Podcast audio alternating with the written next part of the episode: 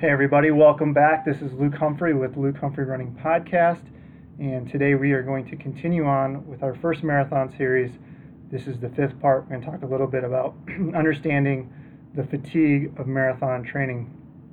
From my experience as a coach and an athlete, these are the fatigue you feel with marathon training is significantly different than, say, training for a 5K. So I really think it's important that now, as we've talked about, getting you started, picking a plan, and then now you've been in the training and you're probably into the training quite a quite a bit. We can actually talk about how that's actually supposed to feel a little bit. So let's uh, let's jump right into it. Uh, so when you run a race like a 5K or even just doing speed work, you know, air quotes there, the discomfort is very acute. You know, you have the, the, the lungs are burning, the level of discomfort is, is really visceral. It's not pleasant and you're, you're aware of that, you know, lactic burn in your chest, as it's commonly referred to. Um, and when training for these types of races, we have to space very carefully our workouts so that we don't overdo it or we don't become overtrained. So there's there's a lot of things we have to really be careful with balancing uh, really fast stuff in the amount of recovery we give ourselves. And that's true for the marathon too, but it's less important because the intensity overall is significantly less. Um, some people some people try to say you will develop you know acidosis or you know increased um, acidity in the uh, in the body because of all the you know lactic acid, which that's another discussion. But it's fair enough to say that we have to do this. That this is true for the 5K and 10K training, maybe even up to the half marathon, depending on your ability level. But uh, but what about the what about marathon training? Do these rules apply? Does the body react the same way? And if you know me, the short answer is it depends, right? It depends on a lot of different factors. So when I see a lot of newer runners start running, and even new marathon runners that have run, you know, shorter races, 5Ks and 10Ks, those types of things, as they start to get into heavier training, there's like a whoa kind of point. You know, is this is this supposed to feel like this? Am I am I coming down with an illness? Am I am I getting am I on the verge of being hurt? Uh, you know, why am I so tired? Am I supposed to be this tired? Am I is should I get blood work done? You know, there's all these questions. Like it's just it's something that's very new, and learning to differentiate the discomfort from training fatigue and becoming sick or hurt during the marathon training is a skill that's literally going to make or break you. Right? If you the people I know who are the most successful are very good at this. They know whether it's just being tired from marathon training or they're on the verge of actually being injured, sick, or hurt. So you see, I have found that marathon training consists of a lot of vagueness in some exceptions to the rules. And you know, it's it's easy until it's not easy anymore. If you're fresh during the last six, eight weeks, then you probably aren't training hard enough. If you don't feel like taking a nap as soon as you get up in the morning, you probably aren't training hard enough. On the other hand, if you broke your foot from running too much, then you obviously took it too far, right? So it's easy till it's not. Learning how to learning to know how it feels to be in that kind of gray zone is where the magic of the marathon fitness happens. And my marathon mentors, Kevin and Keith Hanson, called it cumulative fatigue. So where you couldn't pinpoint your tiredness or fatigue to one single workout, rather the culmination of workouts over the course of several weeks. And to me, there are two key components to developing cumulative fatigue, and this is where we want to be. This is where we want to be towards the end of our our training, just before we start to taper or or to peak. So the developing cumulative fatigue versus being overcooked. The first is timing, where you are feeling the fatigue. If you are early into your marathon training, or if you have more than eight weeks to go and you're feeling burnout, then you're probably pushing too hard. And there's some things we need to look at. So usually when I see this, it means that the person has done their workouts in easy days way too hard too often. So not just running a workout and then, you know, correcting it later on, but just chronically doing workouts too fast, easy days, and mostly easy days too fast because the workouts themselves tend to get tougher to, to crank too hard, but easy days are are tend to be where people really kind of push it too hard and don't allow themselves to truly take it easy. They get really stuck on what the watch is saying and and that can end up being too too much for them. Uh, a lot of times they have the attitude that if fast is good, then faster is really good. And like I said, marathon training is easy until it isn't. So they might do this for four, six, eight weeks, and then all of a sudden, boom, it hits them, and they're and they're just like, what the heck just happened, you know? So it's easy till it's not easy anymore. Things like general recovery, hydration, nutrition, sleep, things I harp on all the time. These could be factors as why all of a sudden they've kind of, you know, been exposed per se to um, kind of hitting that training block and hitting that training wall where it's just like, whoa, what, what am I doing?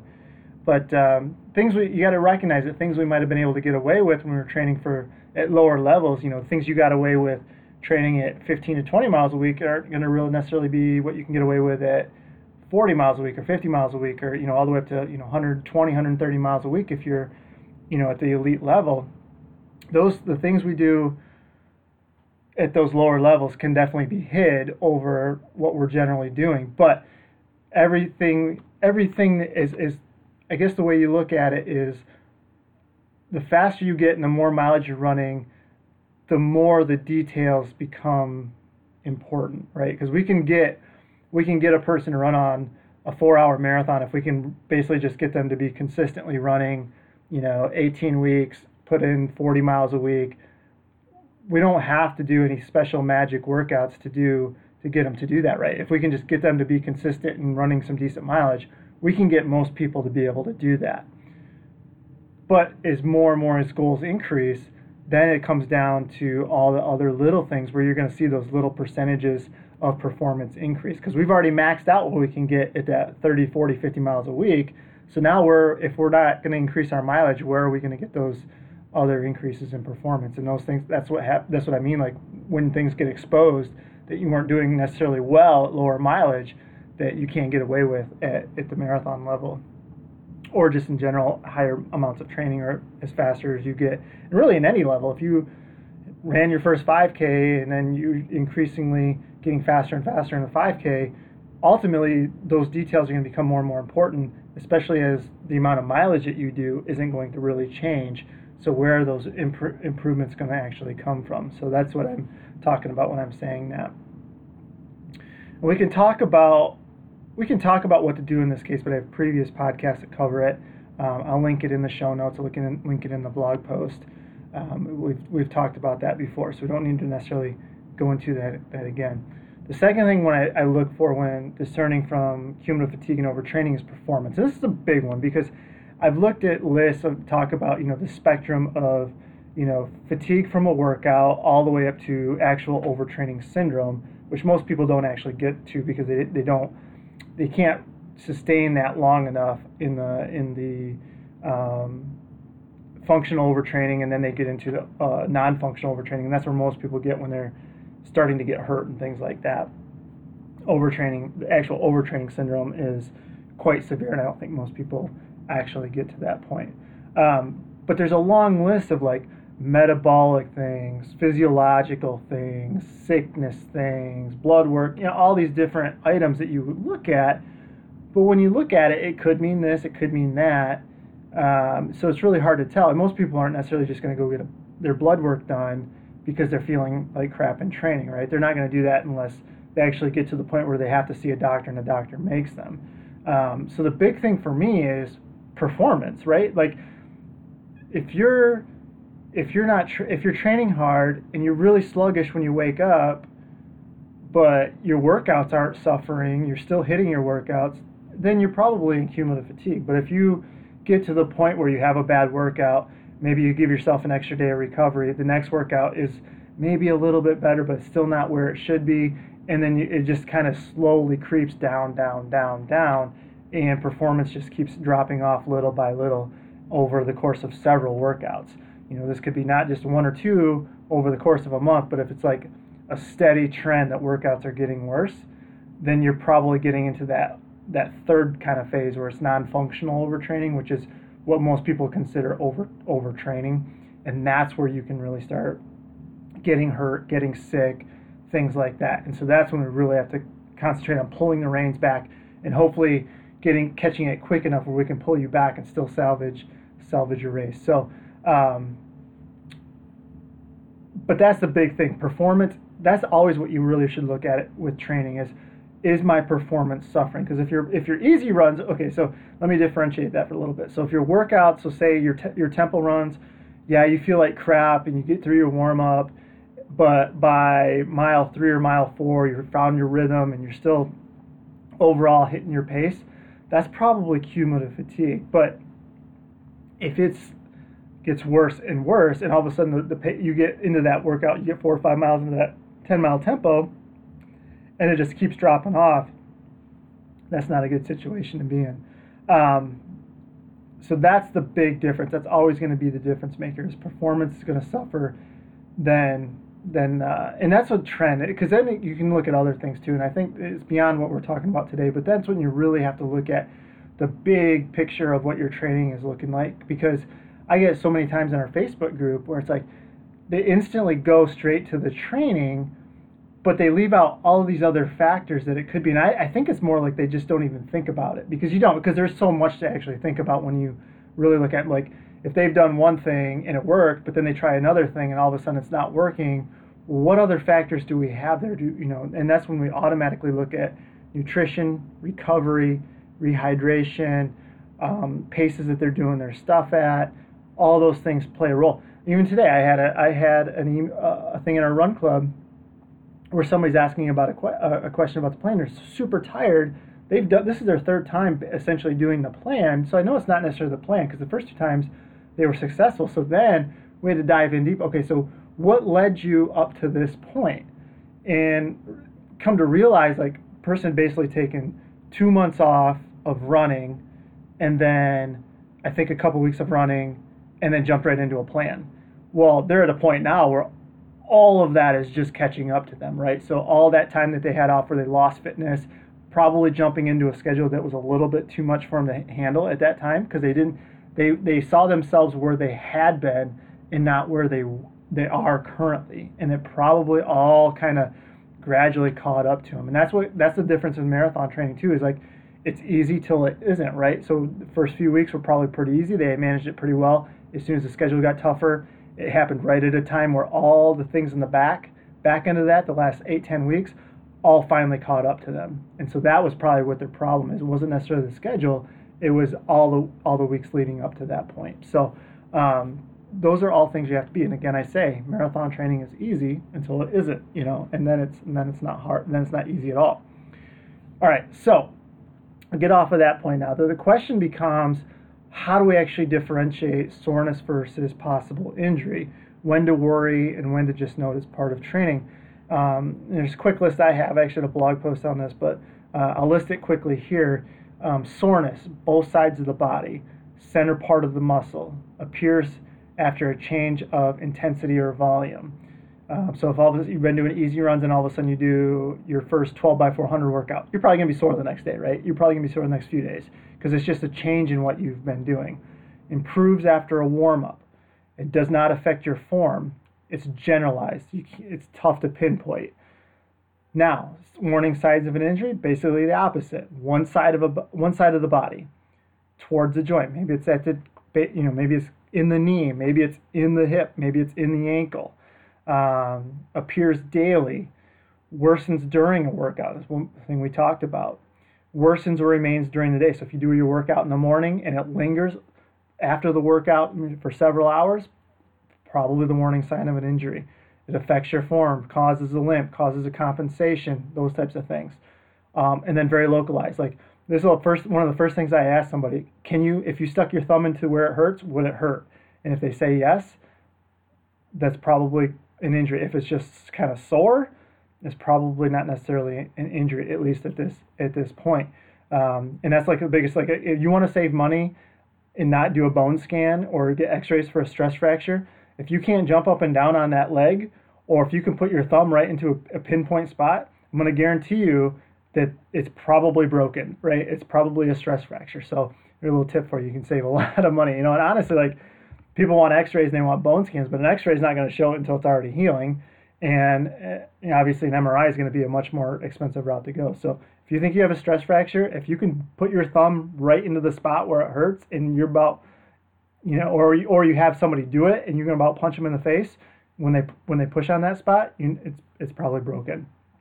So take that with you. But anyway, knowing the difference is is key to management. The only thing that I would add is if it, you feel like you have to take ibuprofen to get through a run, then you're probably already hurt. And there's other things too, like um, you know, I, I like the guy, Dr. Uh, Bruce Wilk or PT Bruce Wilk, you know, basically has a four point scale. If you're like a two or a three, you're probably not, you know, it's probably getting worse. You've got a whole list of things, but basically what I just read off here. But there's a lot of different things you can look at, but those are the easiest things to kind of monitor without taking a lot of effort into it.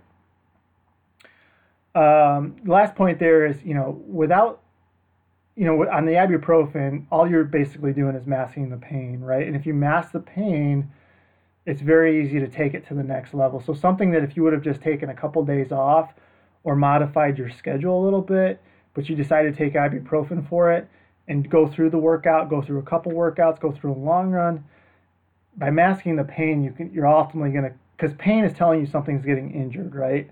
And so if you're masking that pain, what you're doing is injuring it, but you're basically blocking your body to be able to, to feel it. So ultimately, what you're doing is just creating more and more damage, and it's not going to be it's not going to be healing. So, what your ultimate goal, your ultimate thing there is either going to be take more ibuprofen or you actually just rip or break something, right? And so neither one of those options is is a good option. So why not just modify or take a couple days off now? Is way better than having to take weeks off and potentially missing your race let alone you know just the psychology factor of it just being you know eventually being even more depressed than you are now because in the back of your mind you probably know something is wrong but if you can mask it and you can get through it then you know you make yourself feel better that you're still able to push on so you have that factor and then if you really get hurt then you're going to be you're really going to be de- be depressed because you know if you're training with a group you're seeing your group you know be successful um, you're missing out on the race you're missing out on all the fun stuff before and after all that all that kind of stuff. So it really is just going to make it worse if you if you miss two weeks. And then then you have the financial thing, and then you know the time, and you know there's just a lot of things that would be worse if you t- had to take two weeks, three weeks, four weeks, five weeks off because of an injury than if you just take a few days off now or modify your schedule now and let your body heal and adapt and adjust and all those good things. So, you know, by at the end of the day, it's really just about keeping an even keel, right? So a bad day isn't going to be the end of the world, and a good day doesn't mean you're ready to take on the world record. You know, a day off isn't going to make all that work you've put in disappear, right? All that that's not going away. It's going to take a long time for that to go away. Um, on the other hand, a lot, a lot of pretty decent days are going to add up, and it's going to pay dividends in the end. It's like the old question on savings: Would you rather take a million dollar lump sum or take a penny and double it every day for a month. You know, my advice take the penny and double it every day because you won't notice how much difference you won't notice much difference in that first 25 days if you took the penny and just doubled it. But the last 5 days blow your mind. Just just so you know it's like 5.3 million if you take a penny and double it every day for a month. So think of it that way like the little bit you invest now is going to be huge dividends later on. You just don't you can't overlook those little those little things that you could be doing now that's going to save you later on.